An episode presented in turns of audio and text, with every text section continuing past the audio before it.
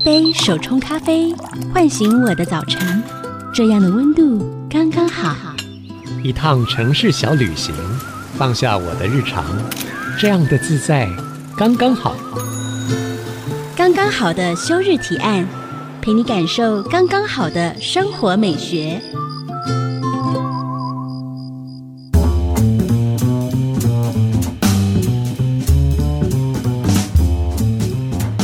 收听的是 IC 之音竹科广播，刚刚好的休日提案，我是主持人邱一轩。从节目开播第一集啊，我们聊那个植物室友，听众朋友，你有植物室友了吗？我有哦，而且还不只是一盆。从去年四月到现在，也刚好台湾进入了冬天，你们家的植物室友过得好吗？今天我们就邀请到有全台湾最美的八间植物店之一的品日子创办人 Danny，教我们如何让植物度过冬天。欢迎 Danny。Hello，大家好，我是平日子创办人 Danny。Danny，你的背景是什么啊？是怎么踏入这个？哦、呃，我的背景的话，我大学是念台北艺术大学剧场设计，那我主修是服装。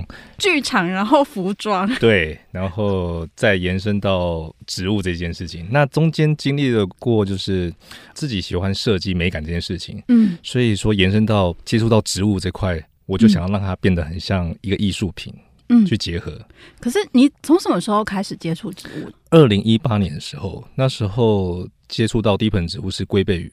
但是我发现，其实植物不是放在那边，它自己就长得好，它需要很多的条件，它才过得漂亮。所以它是呃，你印象这么深刻，这个龟背芋是你的礼物吗？收到礼物还是你自己去买的？哦，那是客人的礼物。客人的礼物。对，所以我都照顾，以为植物放那里就会长得很漂亮，发现过一阵子它开始东倒西歪。哦，对，然后开始意识到，原来植物要注意的事情非常多，对，嗯、所以就从此开始开启了你的对植物植物之路，没错，然后从一盆还变成一个小小的温室啊，慢慢的壮大。可是你自己的背景是剧场啊，是艺术相关的，可是你就是毅然决然走入这个植物的领域。这个机缘是因为我之前做过加配师，室内软装师，对，那曾经帮客人配一盆植物，然后发现奇怪，为什么？大家放的植物都是一样的一些植物，植物选择性这么多，那为什么大家永远放龟背鱼、青叶龙或是什么虎尾兰之类的？为什么？就是因为它好顾哦。对，所以以我们的那种反骨性、标新立异不一样的话，就会想要去找市场上有什么可以放在室内的植物。对，所以我才开始慢慢研究，在室内有哪些植物可以放在我们室内的一些软装风格搭配，不会只是只是个绿叶而已，它是一个艺术品或是一个软装的风格。那你是什么样的契机，就会让你觉得说，哦？那我就是全身跳入了。这个契机的话，就是在疫情那段时间，嗯，然后刚好家里有一个闲置四十年的一个老仓库，一个小房子，对，然后我毅然决然就想要把它改装成像是一个家居跟植物结合的一家工作室，嗯哼，所以说我就整个投入在里面。嗯，因为你自己就是艺术剧场相关的背景啊，那你在规划这个空间的时候，我想你应该也有去做过其他的功课。那你你想要呈现的方式，或是你自己属于你自己的植物店，你想要带给大家不同的想象是什么？我想要让大家就是像顾问的方式去介绍植物，因为其实，在玩植物这趟过程，我也去了蛮多植物店。我发现，其实店员的介绍的时候，其实他没办法针对你家的风格环境去推荐植物，而是说这个比较好养，就推荐给给你。是对。那我就觉得奇怪，其实呃，每个人家里的条件可能有些是西晒比较多，或者是说它比较潮湿阴暗，那不是所有植物都适合。那我们如何去推荐，帮顾客量身打造一个适合他家的植物，让他养得好，他才会从第一盆、第二盆、第三盆陆陆续续的越养越多这样子。嗯我嗯，我觉得印象很深刻的是，其实你的空间里面有一个很长的长桌，是可以让大家聊天，你跟他们互动的这一块。我这块的话是想要让他，就是说，像是在精品服务的方面，因为以前做过精品这份工作，嗯、那大家选好自己喜欢的植物的时候，可以桌上喝着咖啡，看看自己挑的植物，去帮他做介绍。嗯、那那种不匆不忙的那种心情来挑选植物。那嗯、呃，如果他自己对自己的家的空间风格可能不是那么了解的新手，你通常会怎么样把他们引进门呢？通常第一次接触的新手的话，我可能会推荐一定是要好养的，嗯、然后小品的植物，像是蔓绿绒的植物。嗯哼，蔓绿绒来讲的话，通常它的光照需求不高，嗯、然后水分只要控制得宜，它其实很快就会一直长新叶子。嗯，对，然后换一个漂亮的树陶盆都可以，就可以让他们从一般新手直接慢慢可以掌握到植物的一些技巧。嗯，那植物跟空间风格的搭配啊，就是大家现在会有一些什么样的想象，或者是一些不一样的想法？你在跟来的人沟通的时候，他们会以为说植物就是只要喝水就好。但其实植物最重要，我觉得关键是它的土壤介质，嗯，因为土壤介质就是它的养分嘛。嗯、那如果说你没有把它调配好的话，给太多水又会烂根，那给太少水又会闷根。嗯、那我们要把介质调好之后，它才会知道说，哦，植物不仅仅只有给水这件事情，他们认知上才是说，哦，原来我们要注意到的是土壤，还有环境湿度，还有通风。这几个因要素才办法把植物顾得好。那你刚刚讲说你的第一盆植物是龟背鱼，对，所以后来它东倒西歪，然后你做了哪一些 功课跟哪一些事情？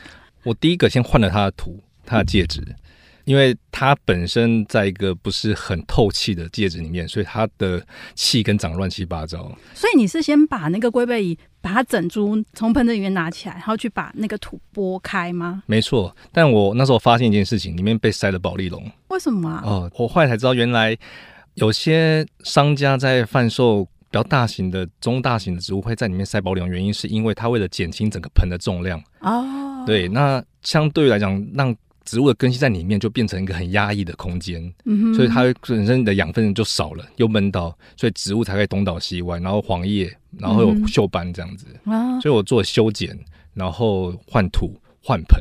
整个重新整理完，像剪个头发一样，剩一根叶子，甚至快没了，让它重新发根新的叶子，这样子。天哪，就剩一个叶子，然后但是你透过换了土，让它给它比较好的养分之后，它还是生命力很强韧。没错，没错。可是有时候我们去植物店的时候，是都看得到我们买的那个植物的根长得好不好吗？我自己工作室是会帮客人现场换盆，这个服务来讲的话，现场可以教导客人说，如果说以后有机会在别的地方购买植物，你可以从哪些地方检查植物的健不健康，嗯、土壤是不是干净，有没有虫。对，那接下来要自己换盆的话，就不会有太大问题。嗯、那如果说你去其他店购买的话，可以问他说，那可以看一下他的状况嘛，就是他的根系，嗯、但通常应该不太会啦。通常有难度，对对？对对对。那因为平日曾经被列成全台湾最美的八间植物店之一，那你自己觉得这间植物店最美的地方是什么？最美的地方是看起来不像一家店，但是又有它的一个吸引力，我想进去看是到底是什么。因为其实我做这个里面的装潢设计，是希望说让每个客人进来可以想象说他家的一隅。他买了一盆植物，那我想要摆在窗户的感觉，或者绑在大桌上，或者是壁炉上，或者是在窗边的感觉，嗯、所以我营造出的感觉是希望他们像回家的感觉。嗯，对对对，我去过几次哦，就是其实，在一开始门口的那个地方就放了很多，应该说现在是露天的植物，没错，就是很丰盛的植物，就是一眼就会觉得说，哦，可能有一点像就是我们家的阳台之类的，可以创造，然后再来第二进就是你的玄关。对，然后玄关你放了什么样的植物？你会放在玄关？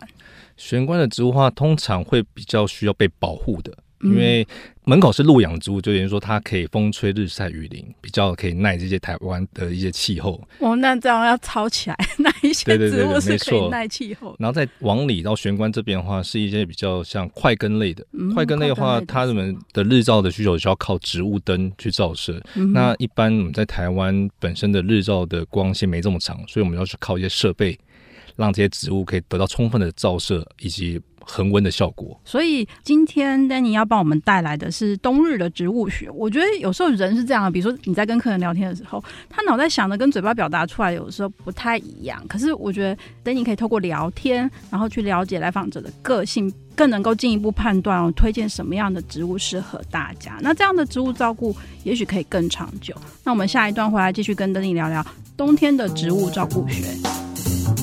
欢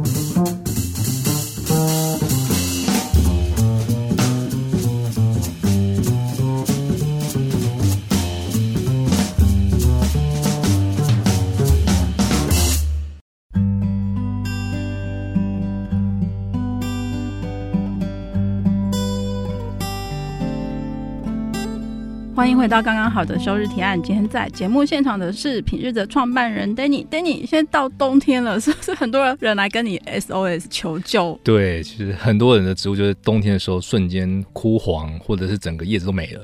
问我到底是死还是睡觉呢？好崩溃哦！到底是死还是睡觉？要怎么判断啊？其实冬天来讲的话，我们看它的状态，一定是先看它的茎节，它们根系是不是还维持那个鲜绿的颜色。茎节好，对，如果还是鲜绿的，那表示它还活着。代表说它是因为天气变化导致它瞬间一个保护作用，它的叶子会慢慢转黄。枯掉，嗯、那它的为了储存能量，它可能进行到一个休眠的动作。嗯哼，那如果不是的话，不是的话，就你看到说它的茎节或根系会呈现黑褐色，或者是你去摸它的时候有点软软的，没有那种弹性或者硬度在，一捏开始有点就是快被捏坏的感觉，代表说它已经开始溃烂了。可是如果是要根系，就可能要把。土翻开来看，其实我们只要把表面剥开，不用全倒出来，就可以看到。因为越靠近身体，就是靠近心脏嘛，所以说我们不用看到底部，嗯、我们只要看它靠近身体那几个根系来讲，是不是还是粗壮的，那就没问题了。那如果它还是活着？会建议搬进屋内吗？如果你是刚养的比较小朋友的植物，我建议的话不要在户外太久，因为他们户外适应力还没那么足够，没那么有经验。对，拿到室内的话，我们可以把它放在一个比较不会那么的吹风的地方，嗯、或者是如果说你真的不能搬到室内，我们可以用一个透明的那个帆布，把你窗户那边先遮起来，不要让它受风这么强，既可以挡风，又可以做到一个保温的效果。嗯哼，对，这是个不错的方法。所以这是呃一个比较简单的方法。那什么状况下需要补灯呢？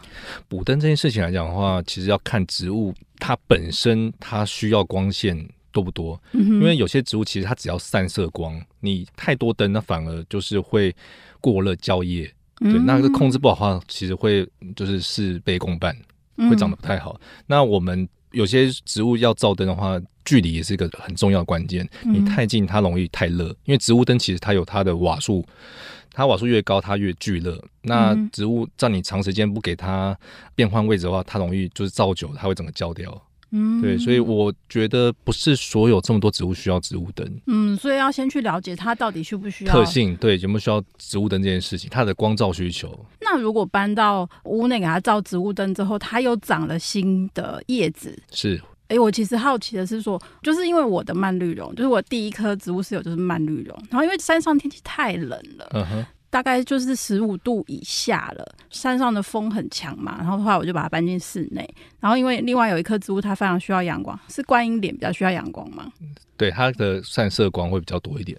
对，然后反正我就跟它就是跟观音莲一起照灯，然后结果它居然长出新叶子。对，因为。其实植物有些要让它冬眠的好处是说，它可以休息再成长。你让它维持在今年的感觉，它一直不会休息的话，它就会长得比较慢。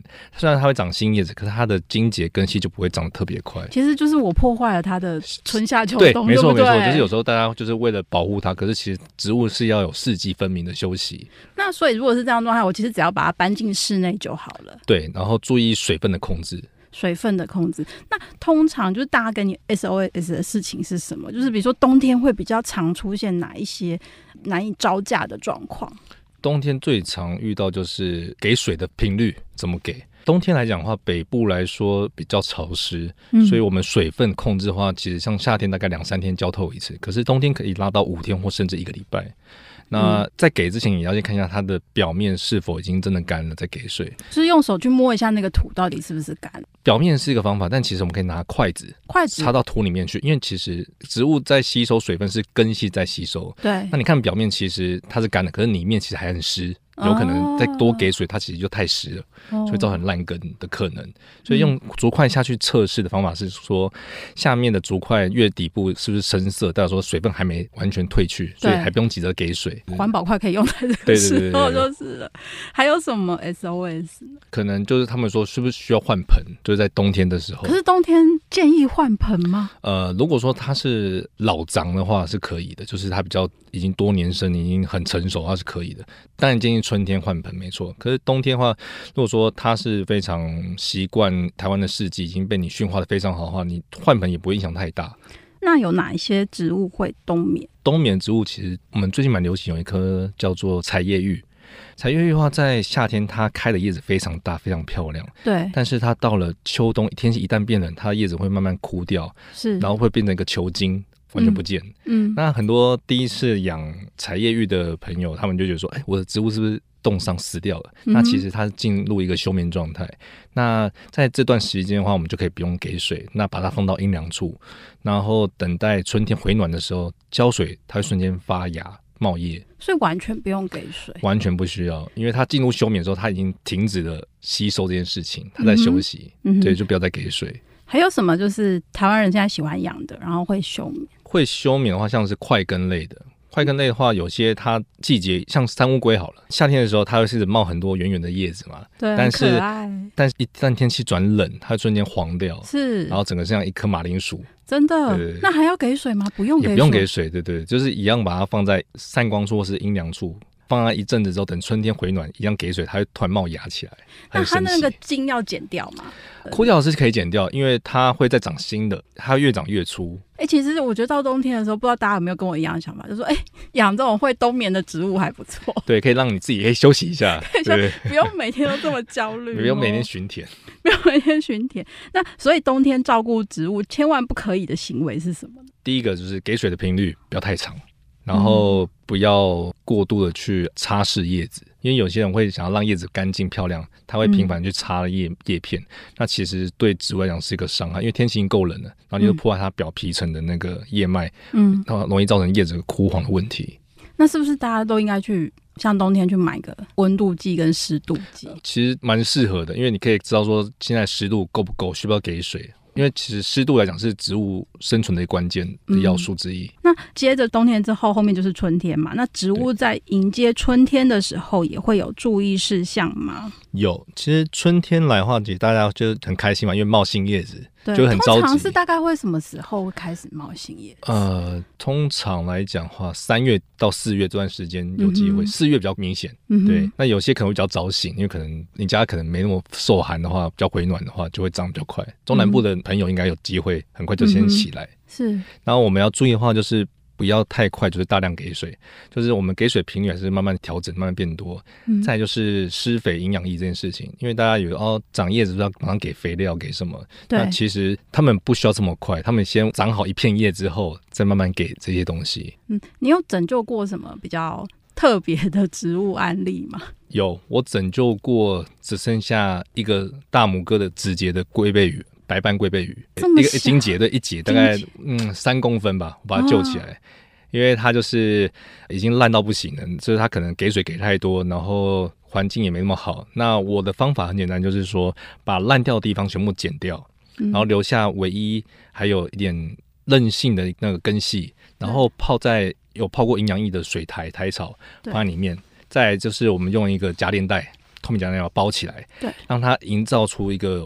又保暖又有湿度的一个空间去发根，重新长起来。它的主人应该是抱着哭的心情来。对，他当初买很贵，但是他就想赌一把。我说可以救，他说那到实验性的性质去帮他尝试。那现在已经五五六片叶子了。就是有起死回生，对对，这个印象非常深刻。对对对，真的，我觉得台湾虽然说四季没有很明显哦，南台湾更是就像刚刚 Danny 说，可是像这季节有东北季风啊，还是有寒流。你的植物是有我们刚刚说的那些状况吗？然后记得多观察它，然后给它一点时间，你一定会找到跟它相处的方法。休息一下，我们稍后回来。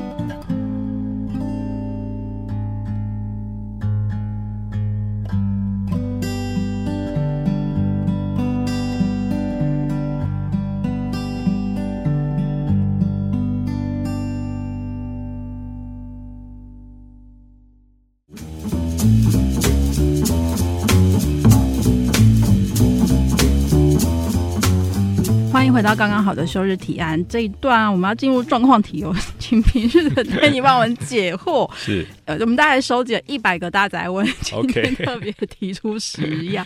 好，好，现在开始大家就是回复旅游了嘛？就是如果万一要长途旅行，我的植物怎么办？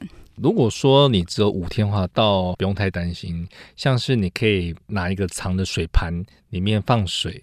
盘子里放水，对，这个长方形的水盘，或者大一点圆形也可以，或者脸盆也可以。你把你的植物泡大概一小节的手指的高度，把植物泡到里面，它会帮你维持不用浇水的困扰。出门前对就先泡水。那网络上有那种就是倒插在土里面的那种自动浇水的那个东西是有用的，短天数是有用，长天数不适合，因为它那个插在土里面，它的量也是有限的。嗯，对，所以还是用浇水的方法最好。所以就超过五天的话，就跟宠物一样，请人家来顾。是吗？可以拿到我们工作室寄养，请老板帮你 雇，然后结果发现老板照顾的非常好。我觉得大家在开始入手植物之后，你会开始在网络上爬文，是你就会参加一些社团啊，或什么，会有看到一些影片，你会发现每个人可能讲的都不太一样，哎，这时候怎么办呢？因为每个人的养殖方式都不一样，但他就是他的方法可以养得好，可是我学他，你可能养不好。那如何去分辨？其实取决于你植物的状态。嗯，因为它的植物状态可能是非常成熟的，所以它在照顾上可以用它的方法没问题。可是你的植物可能是比较还是幼幼斑，嗯，你用它的方法，也许就是给太多东西在上面，它可能不需要这么呵护，嗯，或者是说我们要去分辨说你的植物的来源，因为其实每个植物的来源状况都不一样，有些可能是切过的。或者是说他的状况可能要被感染到，你不知道，那拿回家其实很快就会传染给其他植物。那我可以就是比如说从他养的空间去看说，哦，可能跟我们家像不像这样子吗？不确定，因为他说不定他有做一些像土壤的改变，有可能，或者是说他有放植物灯，这有可能的。所以就是，其实网络上很多东西就是参考，对，参考就好，不是说全然都错的。但是我们要去分辨出说哪些，不要一次给太多了，应该说我们慢慢 try，、嗯、慢慢试看看、嗯，慢慢 try。我记得你有讲过一个观念，是不是一次只要改变一个变音啊？对，我们一次不要给太大的病，因为植物其实很敏感。你突然又给肥，又给很好的植物灯，或者是用一个很好的温室，会瞬间它会不适应。所以我们最基本的方法就是先改变它的介质。嗯，介质完之后，让它根系稳定之后，再开始给营养液，然后再给一个湿度控制去调整。嗯，一次改变一个，因为刚刚我们上一段讲到冬天呐、啊，像冬天有一些它会。叶子都掉光，会枯掉。那在这个时候可以修剪那个枯枝吗？可以。其实冬天的时候，枯掉叶子刚好可以帮它做个整理，把不必要的叶子把它修剪掉，让它进行好好休息。因为养分已经不会再给新叶的。嗯，对。那我们让它修剪完之后，让它好好的储存它的养分，去面对寒冬。等到春天的时候，它可以把这个养分再重新长出新叶子。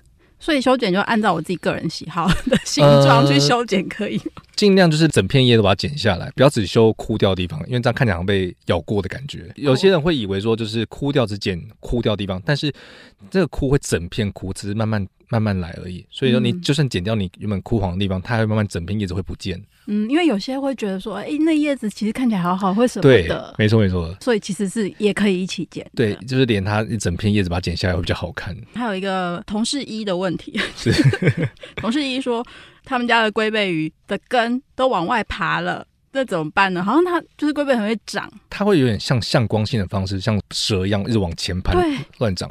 那其实龟背鱼它是地生鳗，它天然新科植物，它们需要一个。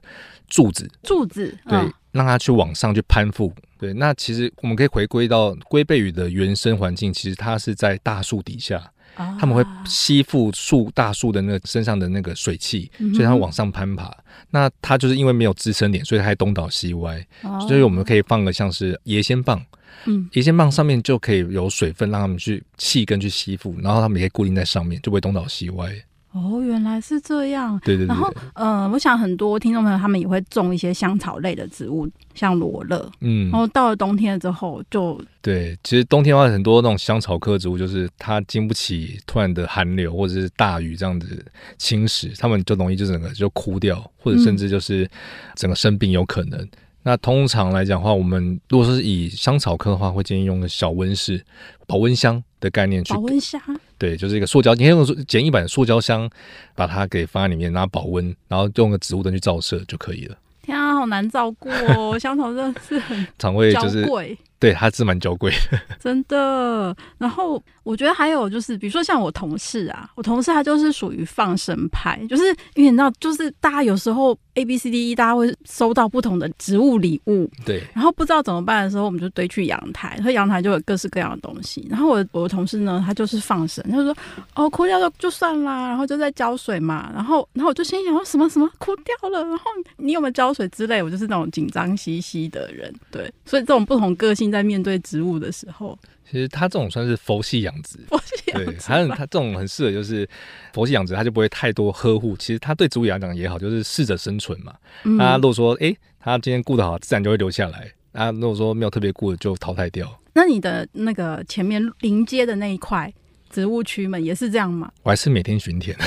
每天巡田。对，但是就是不用到天天给水，因为它既然已经在户外那块地方，它会慢慢去克服它的气候或者水分不足的问题。对，那除非就是像夏天好了，夏天如果说真的太热，我就可能给它开个加湿器，嗯，维持一个湿度在，那这样吹凉风的感觉，嗯，就可以，不用一直给水。嗯，那养植物感觉就是一条不归路哎，对不对？确实，会越养越多，从一盆就变两盆，到一个小温室，到一个小温室。然后一开始龟背鱼是就是蛮建议大家入手的，就是如果说就从这个开始的话，你会建议大家怎么进阶选第二个、第三个？我觉得不管第一盆是什么，我觉得先把它照顾好最重要。嗯、那不论是龟背鱼。琴叶龙或者是蔓绿绒科这几个植物，我们先找到植物它所需要的特性，那你才能对其他植物有个概念说，说哦，它的方法就可以用在其他植物上去往上延伸。嗯，对。然后像是鹿角蕨也是蛮不错的选择的。鹿角蕨好照顾吗？鹿角蕨蛮好照顾，因为鹿角蕨它本身不用土嘛，它是用水苔去给它当做一个介质的媒介。嗯，那我们给水的方式其实就是把它的那个水苔泡湿之后给它挂起来，它自然而然就会有那个。水在那边维持住，它比较不容易干掉。比起土排水性太好的话，鹿角蕨其实本身也不容易招虫了。嗯，那它是室内跟户外都适合的。它如果说你今天只是普通的鹿角蕨的话，它不用太需要照射，它只要散射光。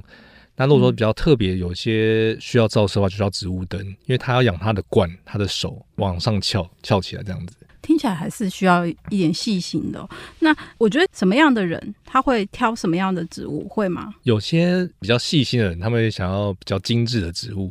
精致的植物的话，就可能就像是块根类的，嗯，就他们需要就像小品。然后一点点小小慢慢长很慢，嗯、然后希望看到它慢慢变化的感觉，比较有耐心。对，那如果说个性比较大喇喇的啊，他们喜欢大叶子，看起来很丰盛的感觉，他们就挑一些像龟背鱼、青叶龙或者是彩叶鱼，嗯，让它看起来哎，或是那个大麦克。大麦克，对，让整个家看起来很丰盛的感觉。所以是建议大家，就是比如说一次就是只养一盆嘛。新手的话是建议一次一盆，但如果说你已经养出有心得来的话，其实你可以尝试同一家族，像蔓绿绒科就已经有十几种、上百种的品种，你可以尝试个五六种去一起养殖。所以有时候绿手指不是不见得是真正的绿哦，可能是环境刚好，或者对，没错，空间空间刚好够适合它，让它这边生存。对啊，所以天时地利两件事情对哦，然后人也许就不需要那么用力。对，对，所以如果环境条件没有那么好，空间也差一点，那就需要我们多照顾了。我们休息一下，稍后回来。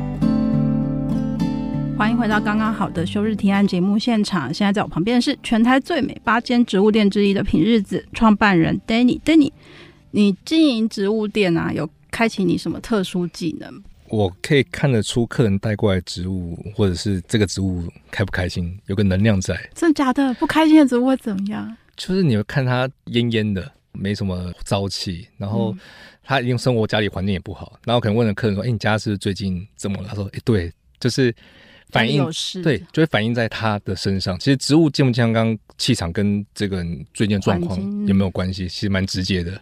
嗯，那如果遇到这样的植物怎么办？我就会说，那你要不要换一盆植物，换一个比较就是比较能量比较好的植物放回到家里，比较强壮的植物。对，让它看起来，哎，植物照顾好你心情，哎，觉得哎有个新鲜的事情让你去注意到它，你可能就不会心情那么烦闷啊，看到什么事情都不顺眼，然后就不想去照顾植物。但你看到植物照顾得很好，一开始有那个动力在，你做事就不会觉得说什么都不顺。真的，这是真的是植物室友哎。对，就是很多客人就是因为养了植物，他的重心转移在植物上面之后，他会开始会每天去跟他打招呼，真的，或者跟他说说话，我也是，然后或者记录他每天的生长状态，然后跟我分享。嗯、那其实他们有这个动作来讲，他们就会找到一个重心嘛。那生活即使有不愉快或者是工作上的压力，他们在植物上的重心转移就会变得很可以分担这些事情。嗯，这其实得到一个很疗愈的时候。对，那你观察就台湾这几年啊，有没有就是一些植物种植的趋势或变化吗？嗯，有诶、欸。其实一开始疫情的时候啊，大家要买植物啊，其实都天价，超级贵。嗯，因为那时候大家都不能出国，嗯，那在室内观叶植物养殖的需求度变高，嗯，那大家都要养的时候，它市场量少。价格就变贵，所以物以稀为贵。那时候的价格非常高，但是疫情结束之后，大家开始出国，开始有些退坑的啊，干嘛？那个价格又回荡下来，变得很亲民，很好入手。对，所以这时候真的喜欢植物人，其实这时候养植物是赚到。可是退坑的人，你会给他们什么建议吗？退坑的人其实不到完全退坑，只是从原本的十几盆可能都留个几个比较宝贝的植物。嗯，对，那其实也好，他们还是很爱植物的。对对，只是说可能没有那么多心力去每天去巡田去，去照顾这样子。真的，每一盆都是宝贝。对，他们也是割舍很久。嗯，好了，这个就割爱给别人这样子。那像台湾，因为真的这种植物的养殖趋势越来越多，所以品种也越来越多，对不对？对。就是因为有进口进来的，所以说或者是自己去交配出来的品种，所以会越来越多元，所以选择性也多。所以现在有比较受欢迎的几种植物吗？受欢迎的话，我觉得火鹤类的还是不错的，嗯，像是之前有那种铜锣烧的那个火鹤啊，或者是那个黄火鹤，嗯，火鹤家族其实卖的都都还不错，嗯。再就是大麦克吧，大麦克就是叶形很漂亮。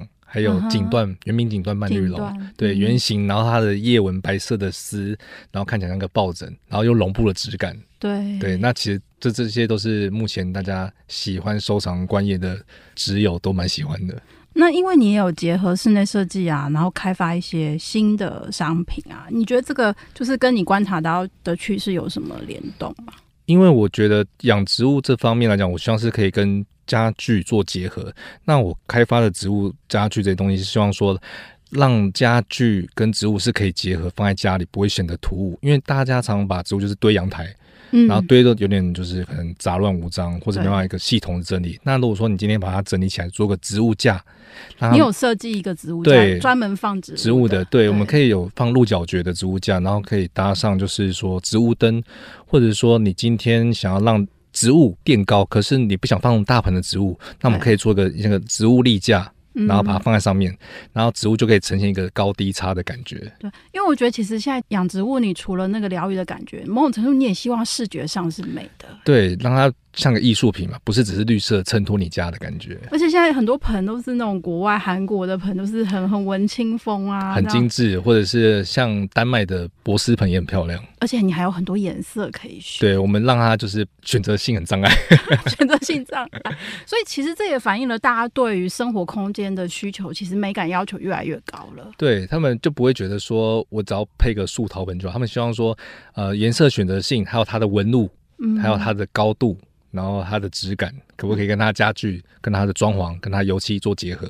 嗯，对，让我们就提供很多的选择性，让它去做搭配。那在搭配室内空间的时候啊，植物在挑选上有什么诀窍吗？或是我觉得色系来讲的话，不要一次挑太鲜艳的。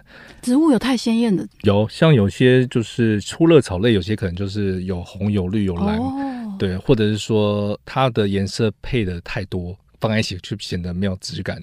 嗯，那我们就这样说，那盆器跟植物在结合，我们尽量是以植物为主，再搭盆搭配盆器。对，不要说你选一个很鲜艳的盆器，可是你植物却是跟它或是冲突的。然后我觉得很多人应该是先看了盆器美，然后。对，也有对对对对对对对。但是我们还是希望说，是因为你看的是植物，因为植物它叶子茂盛起来，你的盆基本上会被盖个大概三分之一的空间嘛。嗯。那大家第一眼看到植物的话，希望盆是让它看起来更高贵的感觉，不要去抢了它主角的风采。嗯，那你自己做什么事情可以让你感觉到充电跟疗愈呢？我觉得帮客人选对植物这件事情，让我很觉得很疗愈。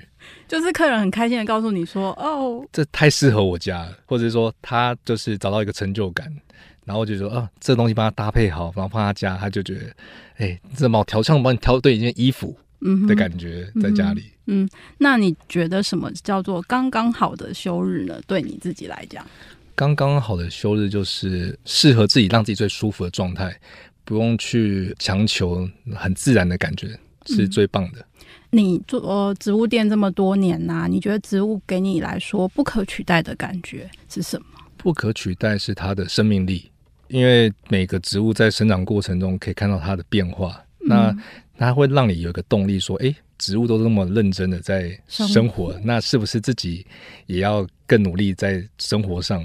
对，它是不可或缺的一个养分。嗯、那想问看 Danny，就是除了你的空间啊，除了是植物跟室内设计的结合，你觉得？品日子跟其他店最不一样的地方在哪里？最不一样的地方是我有做一个比较有趣的售后服务，嗯、像是一般客人他们如果说植物长一段时间需要换盆，或者是说换土、嗯，借植修剪这些的话，是我这边都有做免费的服务。嗯，再就是最近蛮多人出国嘛，然后其实很多客人说，哎、欸，我植物大概两个星期我见不到他，有没有？去你那边回娘家寄养一下，然后我这边都有帮客人做，像是植物回娘家 啊，拿回来的时候我顺便帮你检查一下，说哎、欸、有没有问题啊？需要换盆或者土壤检查一下。